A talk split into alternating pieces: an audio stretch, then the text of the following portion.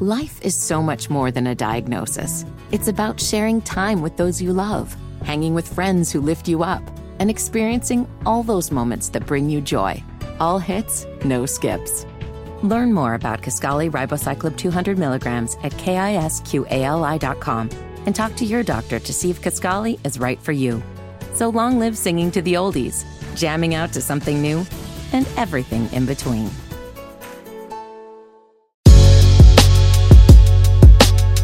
Welcome to the Backstory Podcast. I'm your host, Colby Colb, as we celebrate 50 years of hip hop this year. One of my favorite MCs, someone who uh, took hip hop by storm at a very young age and has a great story to tell.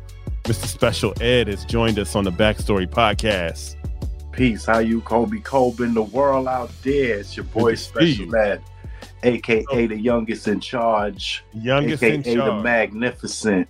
Yes, Crooklyn's finest. You heard? So, I mean, we've known each other for a long time and we're around the same age. So, we are first generation hip hop heads. And I always wanted to talk to you about your just your upbringing in regards to hip hop. What was that like for you in Brooklyn? You know, what were your early hip hop moments where you were just like, man, I got to do this, I got to rhyme? Just, you know, growing up in it, hearing the first hip hop records come out and being in awe of the craft and being a musician at a young age and playing instruments in school and just being musically inclined. And when they put the poetry together in that way with the music, it was a you know, it was a breath of fresh air for me because it was like, you know, everybody back in the days, everybody's want to really sing, but not everybody could really sing.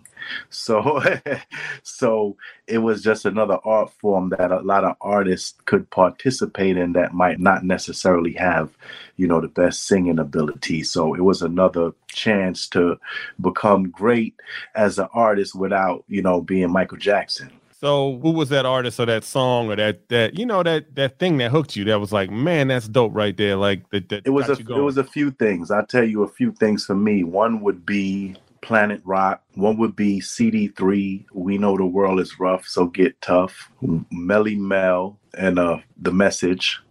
Well, not just Melly, all right, pardon, but you know that was the uh, voice there. You know, Mel, mm-hmm. Mel was the orchestrator, the illustrator, and um, Super Rhymes. Rest in peace, Jimmy Spicer. Those are my uh, motivational inspiration. And I mean, don't get me wrong, we had Kurtis Blow, you know, Fat Boys, and um, you know, later on with, with with Run DMC and everything. But originally, I think what drew me to rap a lot was Planet Rock, though. Even though it was just a vibe, it was it was rap, but it was um hip hop. You know, it was more of a hip hop vibe than just rap. It kind of got all the elements in because it was really like a pop breaking dancing record but they was flowing in it you know what i mean and it, it was just like they played with the you know cadences and um with sound. So it gave you an idea of okay, well, we can do all these creative things on this beat now. Well, and and Planet Rock just like smacks you in the face in the first five seconds. That burn, burn, burn, burn. It's like you know, it's one of those records that you stop. Like, what is that? So as an artist, yeah. you probably you saying when I make records, I need to make records that's like people like when they hear it, it's right. like I'm I'm a uh, you got my attention. So what right. was your favorite study in school? And I'm going to get to why I'm asking you that because you really got on at a very young age. My favorite study favorite in school is when yeah. the bell ring. So a particular class or something that you that you loved about school because you were just so ahead of your time in regards to just the things that you were saying in your records. It was almost mm-hmm. like a little bit of a history lesson when we would listen to drop certain nuggets that were not necessarily things you would hear other people talk about. Right. Well, I always strive to be different in my thought process, show a different perspective, rhyme a little differently, sound a little differently. I didn't want to mimic, I didn't want to be the same cookie cutter type of rapper. So I just wanted to be me, and this is how I felt about things. You know, I felt like um, I needed to insert maybe some science, some math, some understanding, some knowledge, some uh, spirituality. You understand? Not just you know destructive. Not I I, I like to insert positive reinforcements and things that incite and invoke thought you know, make you provoke thought and question things and figure things out. You think about that and you're like, oh, you know what?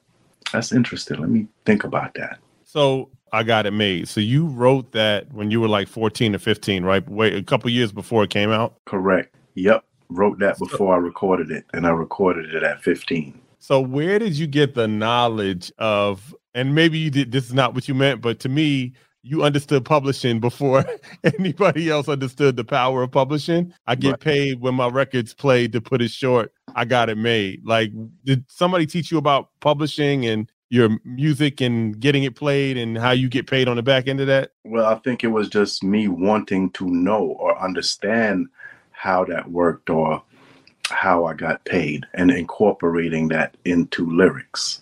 So I always did the knowledge. I even did the knowledge on real estate. Like before I had money, before I was 18 years of age and able to sign a legal document, like I knew all about real estate because I took it upon myself to study it and, and watch the market. And every time I saw a newspaper, that's where I go, the real estate section. And I see what the going price was in the market know I'm saying, what the rates were, interest rates. I watched stuff like that just to see because that's economics.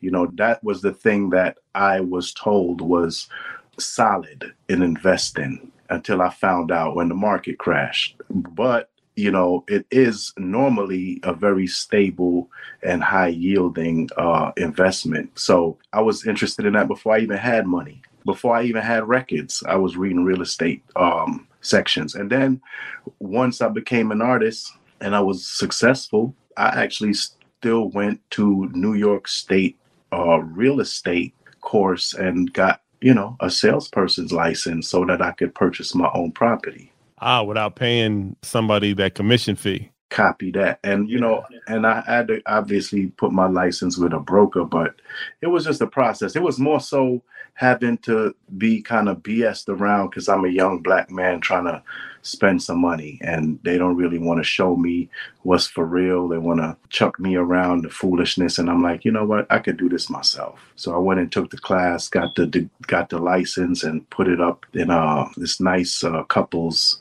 uh, spot, older couple, ERA Peskin on Nostrand Avenue. And they were very nice, you know. They let me come in there. I hooked up their computers for them when they were hmm. still using the, the MLS books. I hooked up their computers to the internet and all that, and, and they had MLS online. So, you know, one hand washed the other.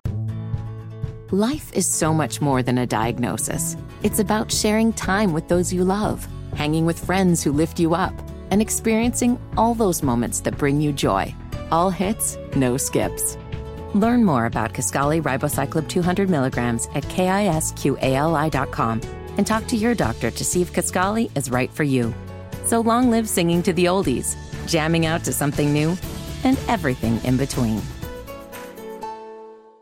So let's talk about your deal. So tell us a little bit about how you got your deal with Profile, which at the time was a premier label in hip hop. They had Run DMC, they had Rob Base, it was just a major uh, label in hip hop, and you're a kid, a teenager from Brooklyn, and you're like their newest prodigy. How did that come about? Well, there was a management uh, group called True Blue. Tank, Tony, and Terry. You know, they played uh, football together. Rest in peace, Terry. And um, they uh, basically came to me and they wanted to manage me in the midst of me recording with Howie Tee because they knew Howie Tee. So I guess they heard the music and was like, yo, we got to manage this kid. So when they came to me, I told them straight up, okay, well, I don't know you, but you coming through Howie, so I can respect that. Show me, go get me a deal, and you can manage me. So they said that's fair enough. So they went and shopped the deal, and I think within shoot a few weeks to a few months minimum, they came back and uh, they said we got to deal with Profile Records, and um, I knew exactly who they were. I knew that Run DMC was on the label, Dana Dane was on the label, Sweet Tee Rob Base.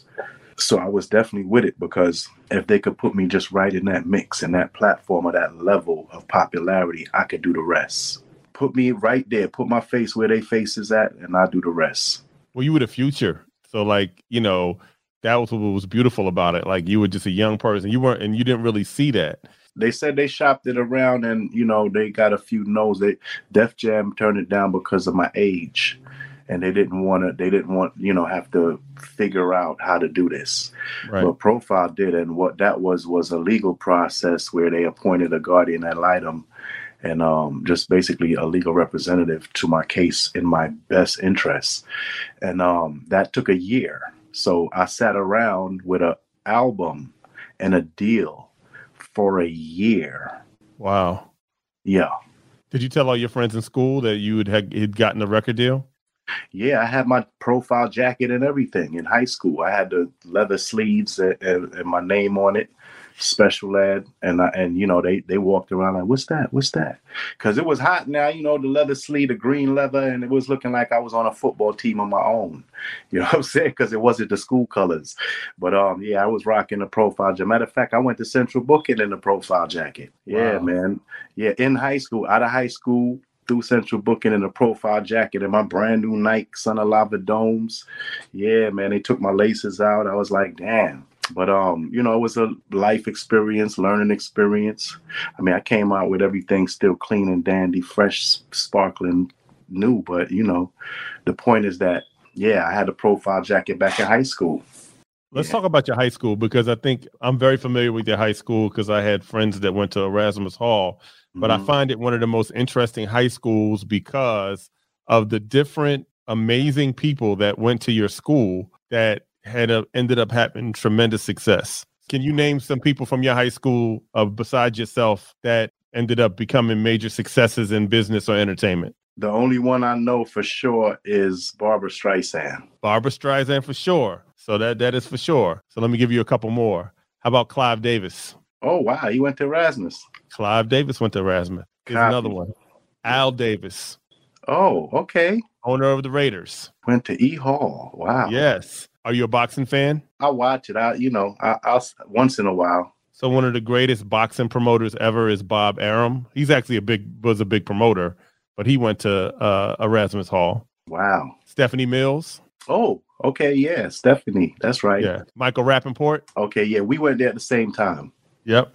He was an oddity, but shout outs to him because he he went through it. I don't Well, know why or what the whole deal was about, but he was definitely there, and I was, you know, I I kind of was like, you know, you sure you want to be here? But Well, he- it explains it explains his career because you know he really assimilated with the black culture very early on in his career, so it makes sense. But also, I say that about New Yorkers because white people in New York are a lot different than white people in other parts of the country because you are you're a part of the culture, whether you like it or not. And so with hip hop, Mhm. especially in the 80s and 90s, you was just that was a part of being from New York. Like Yeah, you know, it was a, a lot of violence and extortion and real, like, I mean, not on a federal level, but just on a youth level, like Yep. going on it during that time. So just to see him over there. But you know what I do remember now? It was a school of the arts. okay, Now, the difference between me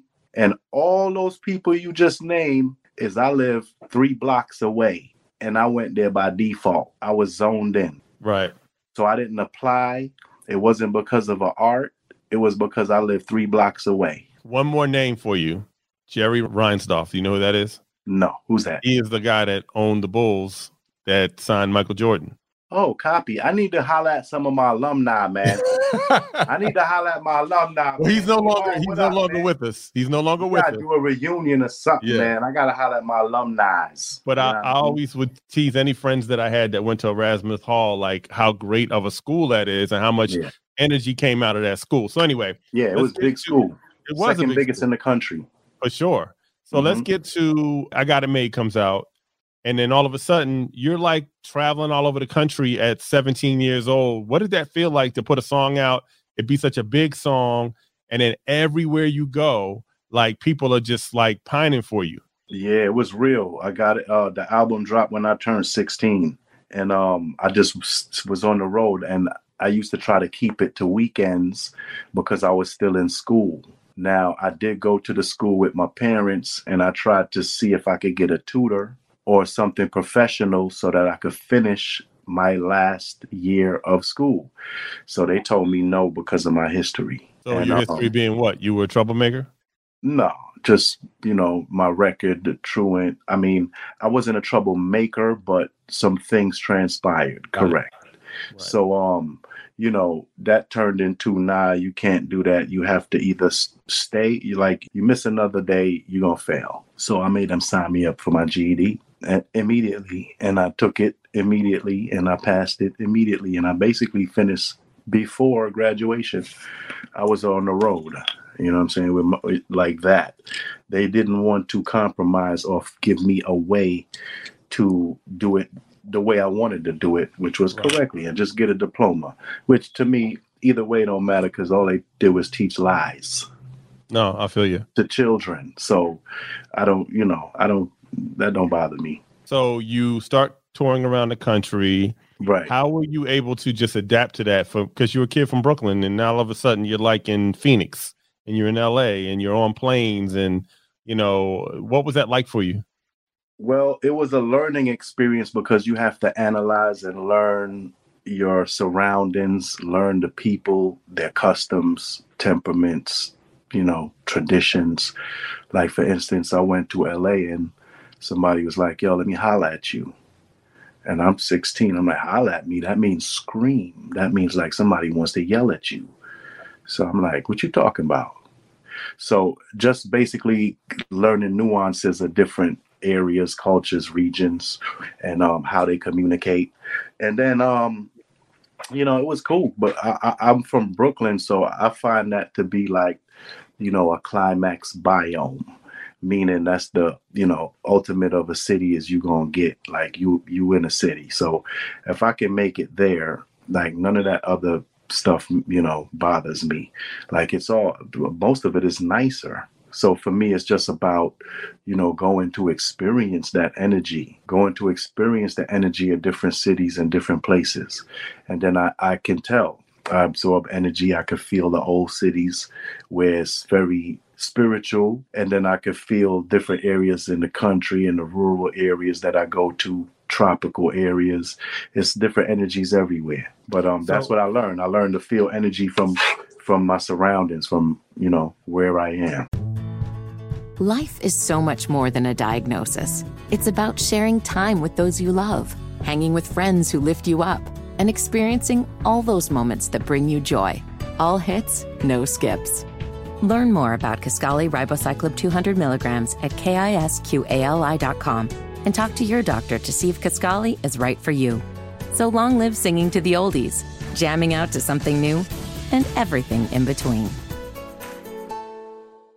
So let's talk about your videos because I thought you had for a debut album and for such a young person, you had really phenomenal videos mm-hmm. and uh, phenomenal meaning just different, creative. You know, were those your ideas? Were you a part of the process of that, or was there somebody you worked with that kind of crafted? I got it made, crafted, think about it, crafted, of course, magnificent with the amazing at the time Malcolm Jamal Warner, who was a television star that directed your video. What was that all about? first of all, I didn't do any video uh, production or direction. I just did uh, my artistry. Actually, that was all I did. You know, I, I stayed in my lane.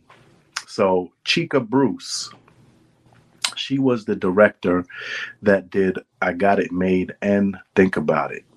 So she came up with the ideas, the vision, and did the shoot you know, produced, directed, you know, she had a whole team. So shout her out. And then after that, uh, Malcolm Jamal Warner came in and he did two two videos. He did uh The Magnificent and Come On Let's Move It. And then um was it Moses came and did uh The Mission. So, you know, it, it varied just, you know, depending on uh who we worked with what I did have input on was never go back. I did a lot of input. Matter of fact, I basically probably wrote that whole treatment. But um, you know, just learning experiences. So um, what I thought was cool about Think About It because I watched it again today before we talked. Um, you were on a hoverboard. Was that through Central Park that you were on a hoverboard? It was a it was a hovercraft. A board is more like a board that you're gonna right. stand on. The hovercraft mm-hmm. was more like a vehicle that you sit inside, like a little mini UFO. Right. So so yeah, those were um it was fun. It was real. And there were some times when it was actually me driving it through the park and sometime when it was close up they were pulling me because you could see the fan in the back not spinning. Right. So when it's spinning it's me. When it's not spinning they pulling me. Yeah but the hovercraft well man that was real nice. I was so lightweight they had to put a sandbag in there so that i could maneuver it and control it. Yeah, and then you had the spy stuff in it too, or the the the the image. Yeah, that was tricks. Yeah, yeah, yeah, yeah. yeah, they had the little tricks hooked up to it. I always wanted to ask you this. So you that scene where the camera comes in and you're like in a steam bath, and there's all these girls. They all look like hostages except the white girl, and the white girl was the only one dancing. Was that like on purpose, or was what was that about in that video? Nah, that was about that. Really, those were all friends of mine and people that I invited. Mm-hmm. Now they'd never been in a music video before. They were all teenagers like myself. They just came to help me out, and they made it um, a good look. But it was almost like in those James Bond movies where yeah. the girls almost like like zombie like and and kind of attack or kind of you know dissolve their plan. So they protected me from the agents coming in so they just kind of got up like you know like almost like spy zombies and blocked them off. Yeah. No but it was great man. It was just like because you were so young it was just good to see a young person like in that space in hip hop but also just being that creative and you just had such a love for hip hop and, and your place in it. So then you end up doing the Crooklyn Dodgers. Talk a little bit about well, the next album was Legal, which was mm-hmm. your follow up. What was that life between Youngest in Charge and Legal? And then because you were out of school at that point, and I'm sure you mm-hmm. got your first couple of checks. So what was life like in that period? Well, actually, life was in and out of court trying to get my money from them because even though music was coming out and records were coming out, uh, that was a part of my obligation. So I was fulfilling that. However, I was still trying to, you know, get my bread right, get paid correctly. I, I mean, that's the story of the music business. Correct. Yeah. Yeah. So, so, because you were before you were 18, so when you signed your deal, nobody gave you a uh, some of the upfront money? They didn't even give out a bunch of upfront money then. I mean, we we had a budget to go record the uh the recording costs, et cetera, et cetera. I probably ended up with like fifteen hundred dollars. I mean, the budget was probably like fifteen thousand or thirty. I don't remember which it was, but it was a cheap budget. You know what I'm saying? It wasn't like it was less than they get they they they were getting for singles at one point. At one point, people were getting hundreds of thousands for a single. You know what I mean? But back then, in that time, an album budget was yeah, fifty twenty, thirty thousand dollars. You know. So were you at least getting the money when you did shows? Because you ended up doing a bunch. Yeah, absolutely, absolutely. Yeah. But when I think back about it now, as a new artist, I tried to put my best foot forward. I had an elaborate show. I had three dancers, a, a hype man, my DJ, everything. So when we traveled, there was with like seven to eight people. So think about paying out payroll. You know what I'm saying? And back then I had everything like legit, like insurance, Blue Cross, Blue Shield, all that. Like for your team, an employer. I had yeah. a CPA, all that. Like we was doing it legit. So, and um, I don't know if any of them ever went to the doctor or the dentist, but you know, we had fun. for it. yeah. yeah, I did. I did pay for it. yeah. So, what was one of the first things that you just, when you ever you did have some money, what did you buy yourself, or what did you spend it on? Property. Okay. That was the only thing that impressed me cars don't impress me, and they never did because anybody could buy one. As long as you got a little money, you could get any car you want. So seeing somebody with a fancy car didn't really impress me. It was just like, all right, well, that's what you wanted to spend your money on. Me, I went and cop two co-ops. You know, I went and cop a little crib. I went and cop another crib. You know, I did shit like that. I didn't. I wasn't turned on or infatuated by materialistic things like the cars or the the jewelry. I never bought no jewelry. I never. I don't believe in that. You weren't that kind of rapper anyway, though. Like, I'm not that kind of human. Yeah, that's what this has to. This boils down to it. What type of right. person are you? Mm-hmm. You know what I'm saying? Are you a materialistic person that believes in material wealth and you know foolery, jewelry? I mean, what is that for? What is that going to do? Does it give you extra powers, energy? Can you lift a car? What what does wearing uh, anything do for you? So, you know, I was never into that stuff, man. That that's the ideology that I just can't grasp. So you bought a bunch of properties, basically, at, and so you ended up building a, por- a real estate portfolio. Yeah, that's what I do. I mean, you know, what else so would you, you spend your money on? I, I don't so see nothing else to spend money on. So you still doing that today? Like you still like you you've built it from scratch? Yeah, well, I, I, went through the ups and downs now because when the market crashed, I crashed too. So I went through that. But yeah, we back. So what do you think about rappers today then? So you see how far the and you have kids, so you you you obviously know what's going on. Mm-hmm. So what do you think about the MC game in 2023 compared to when you came up in the uh, 80s and 90s? Well, it's a lot of destruction and death going on, and we're trying to stop that. I have a nonprofit organization called Special Ed Arts and Literacy. We have partnered with the Hip Hop Alliance, and we're doing a Stop the Violence movement. It's way out of hand. We're imploring and encouraging all young artists to come and join us. You know, the founder, Kurtis Blow, chairman, KRS One, Vice President MC Lyte, Chuck D's president, like we official, and this is for us, by us, for real. You know what I'm saying? For by all of us. So we're unionizing and um we're stopping the violence. So that's what we want to say. And we we want to mentor, we want to lead, we want to encourage, and we want to reach out to all young artists to join the Hip Hop Alliance. Movement is going to be basically, we've been out here 50 years and we are the largest musical genre revenue wise, and we get no respect. We have no organization, no unionization, none of that. But now we do. So with the Hip Hop Alliance, we're initiating this for now and future generations to come so that we will have unity, we will have some sort of organization, some political stance, and some respect out here in the world that we are providing revenue for. We are providing revenue for the entire planet. So, how are you sort of corralling artists to to join your movement? And what are some of the things that you're doing to help prevent some of the uh, unfortunate incidents that we're seeing? I mean, you're in New York City still, so I'm going to tell are, you. Are you still in New York? Sometimes I'm okay. wherever work takes me. Got it. But yes, I'm in the United States. Well, so basically, with SEAL and with HHA and the Stop the Violence movement, what we're doing is a number of things. One thing is we're spreading knowledge uh, through knowledge ciphers. I have these um, classes, if you will, where we sit down and have Zoom conferences relating to topics to better us, empower us as a people, like such as jobs, such as job uh, placement, organizations, the allotment of jobs to minorities that we are overlooking and giving away to other minorities because we don't want to work. And when I say we, I just mean whoever's not showing up because I right. want to work. I'm right. working right now. You know right. what I'm saying? But there are job opportunities out there and we should know about them. And we are.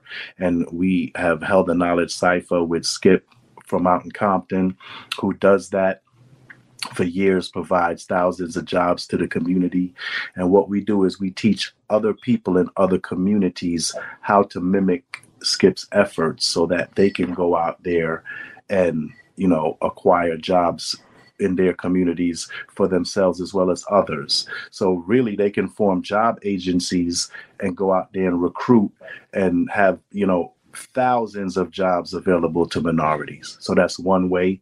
We had a knowledge cipher with the young and informed. Now they are 13, is it 12 and 14 or 13 and 14. I'm not exactly sure. I'm going to ask Noah. But uh, their father, Talk Bear, has them um, sharp as a harp, right? And um, basically, they uh, have an LLC, they have an organization, whereas they speak about topics that the youth are concerned with. They speak from a youth's perspective. They let us know what we need to be listening to and looking at and what their concerns are. So that's one of the ways because it's basically a movement. It's not just one thing that we're doing, it's a number of things that altogether can help to curb violence. We don't have the one answer or solution, but we can do our part everywhere we can to engage. So that's a, a, part of the reason why I started philanthropy and why I started my organization, Special Ed Arts and Literacy.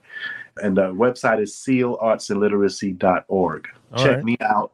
You know what I'm saying? This is our logo right here. Badang. You know what I'm saying? Okay. And me. Feel me? That sounds very um, admirable, and I'm glad to see that you are engaged because it is quite depressing sometimes to see the things that are happening across the country. And hopefully, you'll get some more artists involved and some more artists engaged that have a lot of power and a lot of sway today. Oh, absolutely. I'm sure we will. We just have to set it off. So we're starting this thing up, and you'll see how powerful and the magnitude that this thing grows to. No, it sounds exciting, man. Well, listen, Ed, thank you so much for taking the time, man. It's good to see you, and I think you have a, just a, a great story. Can you believe it? Hip hop is fifty. How you feeling? You know, seeing I'm 52. I just turned 50, so I am hip hop. You know, that's how I feel about it. I feel like. I'm a product of this, and and, and, and manifested in the flesh. Yeah, for sure. Well, ladies and gentlemen, this is Special Ed doing a lot of amazing things and has a great story to tell and just one of the legends of hip hop. Absolutely. Peace. And I'll be getting inducted into the Universal Hip Hop Museum this Saturday, along with CL Smooth and Dread. So that should be exciting.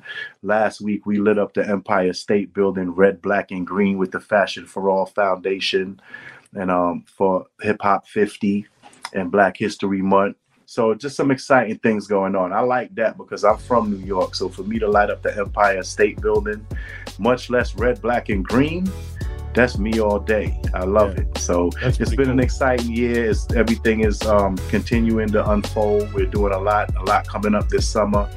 And um, you know, I'm excited. Thanks, Special Ed. Thanks, Colby. Holla. Coming up on the next Backstory podcast a multi instrumentalist, a songwriter, a producer, and a musical director for some of the biggest events the world has ever seen, like the Super Bowl, the Academy Awards, the Grammys, Adam Blackstone. We basically scored that thing almost like a movie, bro. You know what I mean? If I can be completely honest, this was less about playing the hits back to back and more like creating a moment in time uh, where you felt like you were going on a ride and then she was the pilot of it all. So super thankful to be a part of that. That's my girl. You know riri already knows. She got my heart. Anything musically. The Backstory Podcast with Colby Colb is an Urban One Incorporated Reach Media Pod is Good production, hosted and executive produced by yours truly, Colby Colb, edited by Donkus. Follow us on Twitter at BackstoryPCC, on Instagram, Get the Backstory.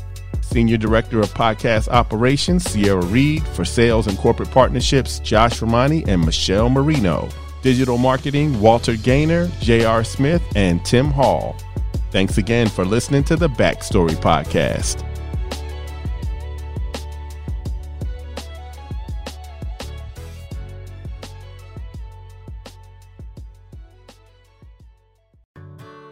Whether it's audiobooks or all-time greatest hits, long live listening to your favorites. Learn more about Kisqali Ribociclib 200 milligrams at kisqali.com and talk to your doctor to see if Kisqali is right for you.